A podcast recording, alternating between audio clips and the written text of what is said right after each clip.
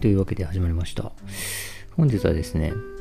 えっと、なんというか、まあ、今ね、いろんなコンサルの人と話してる機会が多くて、まあ、いろいろ考えさせられるんですけど、まあ、そんな中でですね、あの、まあ、やっぱ計画かな？計画という話についてちょっと思いろいろ思ったことがあるというか、なので、ちょっとその話をですね、つらつらしたいなというふうに思います。えーとですね、というのは、その、えーまあ、ある会社がですね、そのコンサルの人のところに相談に来てると。でですね、その会社の経営者の人がですね、我が社がうまくいってる理由を一言で定義したいと。我が社の強みを一言で定義したい。そしてそれによって生み出される方程式を使ってもっとうまくいくようにしたい。ってま言ってたんですよね。でですね、僕はちょっとその方のですね、若い頃のことを知ってるんで、それを聞いてですね、老いたなと思ったんですよね。何言ってるんだと思ってですね、と思ったんですよね。まあその、えー、まあね、そのちょっと理由みたいなこととかね、いろいろそれで思い出したことがいろいろあったんですけど、えっ、とですね、まずそれを聞いた時に真っ先に思い出したのがですね、共産主義者の指導者たちのことを思い出したんですよね。でですね、あの、まあそれは本当にソ連とか中国とか北朝鮮とかなんですけど、で、なんでそれを思い出したかっていうとですね、まずその共産主義ってそのまあ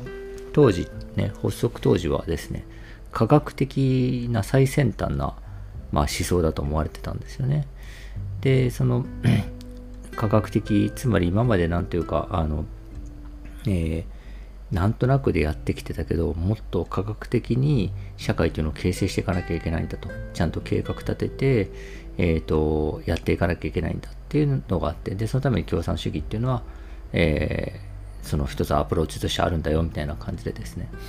えっ、と、共産主義って実は全部自分たちのことを科学的だと思ってるんですよね。だから、その、例えばソビエトとかだったらですね、5カ年計画とかですね、この5年でこれをこんだけやるぞとかね、中国だったらね、あの大躍進政策ってありましたけど、えっ、と、何年だっけ ?15 年でイギリスに追いつくとかですよね。とかですね、みたいな感じで、こう、あの、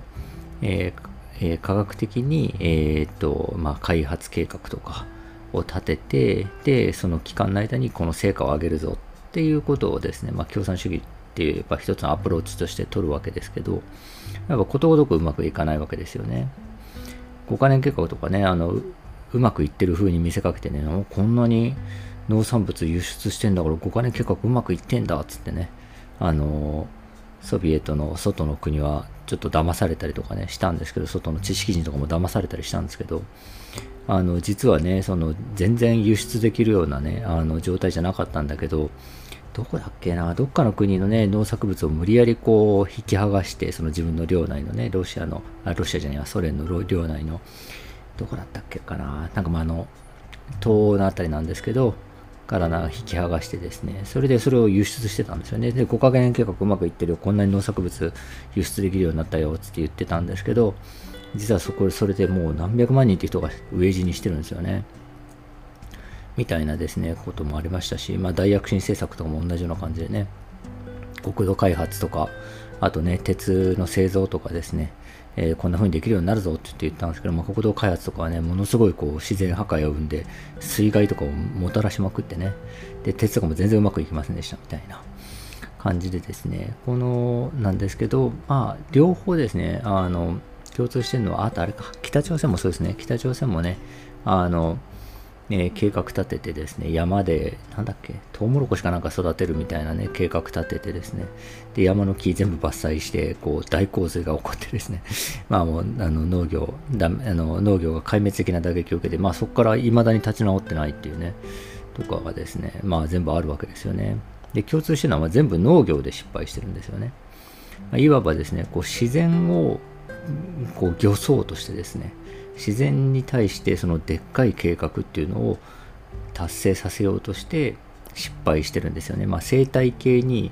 こう計画性を持ち込んでるとも言えると思うんですけど、でですね、その、ちょっとそれを思い出したんですよね。その、えー会社というですね、まあ、組織というですね、一種の生態系みたいのがですね、なんか知らんけどうまくいってると。それを一言で定義してですね、それを方程式を編み出してですね、それを当てはめてもっとうまくできるようにしたいっていうのを聞いた時に、は共産主義っぽいと思ったんですけど、でですね、まあその、ね、共産主義のその、あの、まあ失敗っていうのはね、まあいろいろその、生態線計画を持ち込むっていうのはあるんですけど、その、まあ例えばですけど、あの、店舗の出店みたいなこともですね、まあ大体失敗するんですよね。それはどういうことかっていうと、あの、えー、共産主義ってその新しい店舗を出すときに規制をかけてですね、えー、この地域にはこの地域で1店舗この地域でなんか薬屋は1店舗みたいな感じでですね、まあ、規制を設けるわけですよね。なんだったら場所もですね、なんかこう政府が決めたりもするぐらいな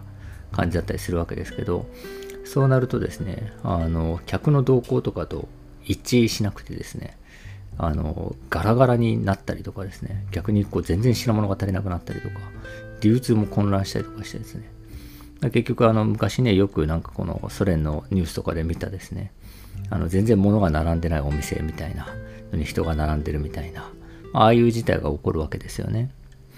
で、例えば資本主義とかって言ったらですね、その辺がすごい得意で、あの、まあ、いわば適者生存が働いて、あの、全然ね、こんなとこにこんな店出店してもダメだよっていう店はですね、潰れてなくなって、で、ね、あの、ここすげえコンビニ流行るなってとこにはですね、じゃあもう1店舗出そうかみたいな感じでコンビニが増えるみたいな感じで、こう、犠牲を出しながら、こう、最適解に導かれていくわけですよね。で、まあ、それはいわば、まあ、あの、アダム・スミスの言う見えざる手ってやつなんですけど、その、そのですね、なんていうか、その適者生存によるですね、すごい、こう、あの、ちょうどいい感じっていうのとですね、こう、計画性を持ってですね、上からバシッとね、あの、エリート様が科学的に考えた答えはこれだ、バシッてやるっていうのはうまくいかないっていうのですね、まあ、そういう対比があるわけですけど、なんかですね、今その、なんていうんですかね、はっきり言って、その会社は、経営陣はまあ、現場をほっといてたわけですよね。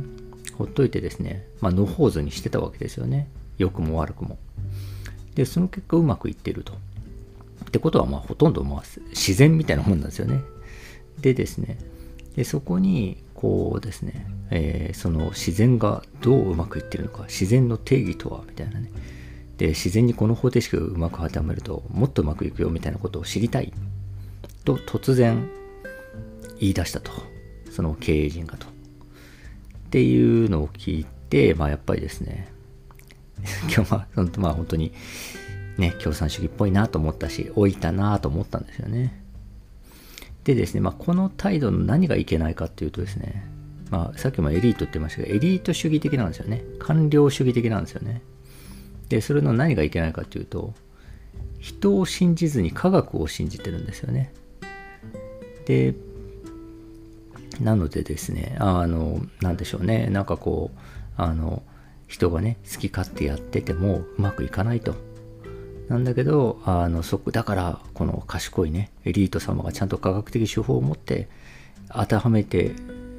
ね、あげるぞよ、みたいなことですね。言って、わあ、大洪水だ、みたいなね。自然が漁せない、みたいなね。わあ、店が全然 潰れまくってるよ、みたいなね。みたいなことがまあ発生すると。で、それは当然でですね、あの、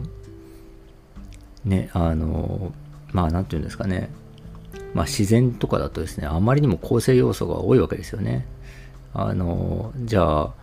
木をね、バーって買ってトウモロコシ植えたら大洪水起こる。その保水能力がなくなって大洪水起こるとかですね。で、みたいな、こう、自然ってすごいいろんな、たくさんの要素が相互作用をしてるわけじゃないですか。で、そこにですね、こう、一つ一つのいくら頭がいいとはいえですね、一つの頭脳と一つのね、目と耳と鼻とでですね、えー、できたあそのセンサーしたものでですねではやっぱ無理なわけですよね。それだったらですね、やっぱその人間にはですね、そのエリート以外にも全員センサーがついてるので、もうセンサーが多ければ多いほどいいわけですよね。多ければ多いほどまあ最適解にいけると。で、でも、その、なんていうんですかね、あの、エリート的な考えってなると、そのセンサーを信じられないわけですよね。人に、人人一人にですね、一人一人にこう脳みそとですね、目と耳と鼻とついてるってことがですね、どうも信じられなくなって、なんか俺がちゃんと導いてやんなきゃダメなんじゃねえかみたいな気持ちに多分なるんですよね。でですね、だからまあこういうことをですね、言い出すんだと思うんですけど、というところで、えー、10分経ったのでまた続きは明日話します。よろしくお願いします。